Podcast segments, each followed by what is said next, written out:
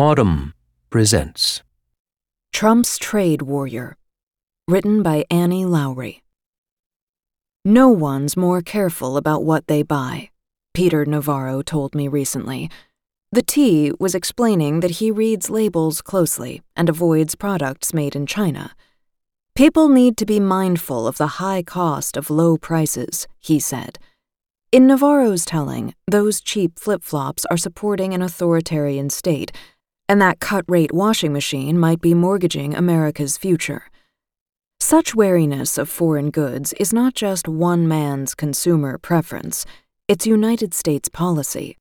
In the past year, the Trump administration has embarked on a trade war with sweeping geopolitical aims the entire government now has a mandate, if a murky one, to make China play by the rules, and also to slow its rise. Trump has slapped tariffs on hundreds of billions of dollars worth of goods imported from the People's Republic, and China is not the only front in the war. To aid American businesses and stop other countries from growing at America's expense, the administration has renegotiated the North American Free Trade Agreement and initiated bilateral talks with the European Union, Japan, and other allies. Navarro is among the most important generals in Trump's trade war, and a seemingly improbable one. He is a business school professor, a get rich guru, a former Peace Corps member, a former Democrat, and a failed candidate for public office several times over. He holds no formal role in trade negotiations and controls no levers of policy. He is not in the cabinet. Navarro's influence stems instead from a combination of bold ideology and lock-jawed dogmatism. He and Trump share a series of out of the mainstream convictions, among them that China has spent the past two decades ripping off the United States, that aggressive trade policies will bring manufacturing jobs back to the U.S., and that America's trade deficit is bleeding the country dry and even undermining its national security. A handful of Trump's top officials share this perspective, among them Commerce Secretary Wilbur Ross and U.S. Trade Representative Robert Lighthizer, who is actually negotiating America's trade deals. Many others, including Treasury Secretary Steve Mnuchin and Larry Kudlow of the National Economic Council, do not. They want China to stop stealing intellectual property and to open up its markets, sure. They do not see decoupling the Chinese and American economies as a good and necessary goal. But in Navarro and Trump's view of the world, the United States is not starting a trade war so much as it is belatedly joining one. We're a tributary state to China, right? We're the Jamestown to their Great Britain the former White House strategist Steve Bannon, who remains close to Navarro, told me. We're finally engaged in the economic war that they've had against us for the last 25 years. In this conflict, Navarro's role is to shepherd Trump's more extreme ideas into reality, ensuring that the president's convictions are not weakened as officials translate them from bully pulpit shouts to negotiated legalese he is the madman behind Trump's madman theory approach to trade policy, there to make enemies and allies alike believe that the president can and will do anything to make America great again. The reality is, unless the president talks tough on trade and has possible concrete actions to back up that talk, these people won't talk to us, Navarro told me. They had no incentive to talk to us, none, because they're winning and we're losing. Navarro grew up an East Coast latchkey kid. He went to Tufts University on a scholarship, spent three years in the Peace Corps in Thailand, then headed to Harvard to get a doctorate in economics, later decamping to Southern California to teach. But his was never a sleepy professor's life. In the late 1980s, Navarro became a crusader against what he saw as the ticky tacky overdevelopment of San Diego and ran for office for mayor, city council member, county supervisor, U.S. representative, and council member again.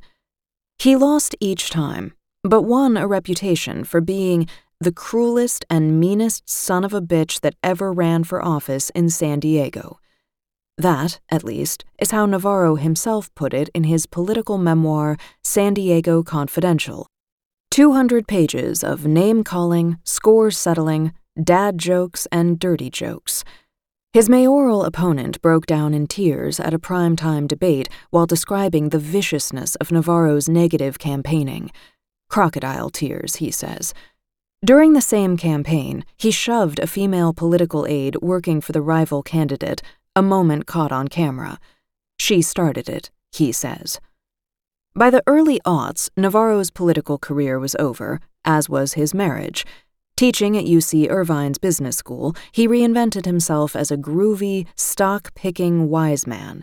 He became a frequent television commentator, started a firm called Platinum Capital Management, and distributed a weekly newsletter called The Savvy Macro Wave Investor. He wrote several books on grokking markets and getting rich, among them 2004's If It's Raining in Brazil, Buy Starbucks. It wasn't until the mid aughts that Navarro developed an interest in China, inspired by the fact that his students who were studying for MBAs at night started losing the jobs they held down during the day. In his mind, unfair competition from across the Pacific was one of the root causes. He did not speak Mandarin and had spent little time in China, but he nevertheless produced three hawkish books and one hawkish documentary, Death by China, which argue that Beijing cheated its way to global prominence by selling the United States dangerous goods and ignoring global trade regulations. Among the claims in Death by China, narrated by Martin Sheen, available on Amazon, that the country has stolen American factories and jobs, that the Sino American economic relationship makes the U.S. more likely to be hit by a nuclear strike and that American companies are compromised because many of their executives are foreign. Not all of Navarro's views are quite so outre. Even his critics allow that he gets some important things right. China's ascension to the World Trade Organization did jolt the Rust Belt far harder than elites in Washington predicted. Its tolerance of environmental degradation and lax labor standards do make its exports cheaper and therefore more competitive on the global market. To fuel its ascent, Beijing has broken trade rules, devalued its currency, and brutalized its own citizens. But economists on both the left and the right say that Navarro's fundamental views of trade are outdated, misguided, or just plain wrong. For instance, he has argued that reducing America's trade deficit will lead to economic expansion.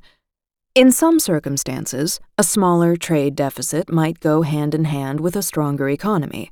If American businesses sold more airplanes and advanced computer systems to foreign buyers, say. But in other circumstances, a smaller trade deficit would go hand in hand with a more sclerotic economy. If, say, U.S. government policies encouraged investors to build cheap junk factories here in the United States, diverting corporate resources from higher value and higher margin enterprises. As Greg Mankiw, a top economist for President George W. Bush, put it, Navarro's understanding of trade economics would not make sense to even a freshman at the end of Ec 10. Moreover, Economists argue that there is simply no way to bring back jobs from China. Companies' supply chains are far too complicated for that. For instance, all made in America cars have foreign parts from Canada, China, Brazil, Mexico, South Korea. Parts and components cross international borders as many as eight times during production. You can't unscramble this globalization omelet, says Jared Bernstein, formerly the chief economist to Vice President Joe Biden. Foreign policy wonks, for their part, worry that Trump might squander his leverage over Beijing in his effort to increase it. The bipartisan consensus in Washington, which dates back to Richard Nixon's 1972 trip to China, is that it's better to treat the country as a kind of frenemy than as a flat out foe. Trade agreements and diplomatic engagement have allowed the U.S. to encourage Beijing to open its markets and liberalize its society. Navarro's revanchism has made him few friends among Washington's economic experts, trade experts, and Asia experts. Yet it paved his way into the administration, where he has found a boss simpatico with even his most outlandish positions. The president and his trade advisor also share personality traits that may have helped Navarro ingratiate himself with his notoriously mercurial patron. If Trump wasn't the biggest asshole in Washington, Peter could be, says Larry Remer, a San Diego political operative who worked on Navarro's congressional campaign. He is indelicate, to put it mildly. His political memoir devotes a full chapter to chuckling about Al Gore's love handles Elsewhere in the book, he posits that a gay hairdresser who put gobs of makeup on him may have cost him votes in one of his failed political runs. He tends to describe women by their looks and to have little patience for political correctness. The Washington Post columnist Robert Samuelson appears in Death by China, accompanied by his wife, Judith Herr. When Herr recounts her own efforts to avoid buying Chinese goods, the chyron below her reads, intelligent woman for the record. Trump surely also admires Navarro's disdain for elite opinion and his hedgehog like sense of conviction that China is the enemy. Peter was saying things about China which people didn't agree with, Gordon Chang, a friend of Navarro's and a longtime China critic himself, told me. He didn't mince words, he didn't change his views to become popular. During the campaign, Navarro, along with Wilbur Ross, was a central architect of Trump's trade policies, fleshing out his vision of China as a malign actor and coming up with plans to hem in the rising superpower. When Trump took office, he created the National Trade Council and named Navarro to lead it. There were rumors that it would end up on equal footing with the powerful National Economic Council or even the National Security Council. But as the saying goes, Personnel is policy, and it was never just Ross and Navarro making decisions. Steve Mnuchin and Goldman Sachs' Gary Cohn also joined the administration, which immediately got bogged down in vicious fights about trade policy. For a while, the Doves won. Cohn played defense against Navarro's most aggressive moves, including three attempts to get Trump to withdraw from NAFTA. Chief of Staff John Kelly eventually sidelined Navarro. The National Trade Council was eliminated, and Navarro was put under Cohn's watch. Then the Hawks got the upper hand. Though Navarro had been exiled from the inner sanctum, he earned a reputation among colleagues for skulking around the White House after hours, hoping to catch the president and bend his ear. Navarro has disputed this characterization. Nudged by Navarro, Trump realized that his views were being undermined by his own people. My Peter, as Trump sometimes calls Navarro, came back into favor. Cohn quit. Trump finally got his trade war. Navarro is not working on the nitty gritty policy or handling negotiations. His team is tasked with Buy American and Hire American initiatives. His mission, he told me, is to strengthen our manufacturing and defense industrial base and to create good jobs for men and women to work in American manufacturing. But that undersells his influence.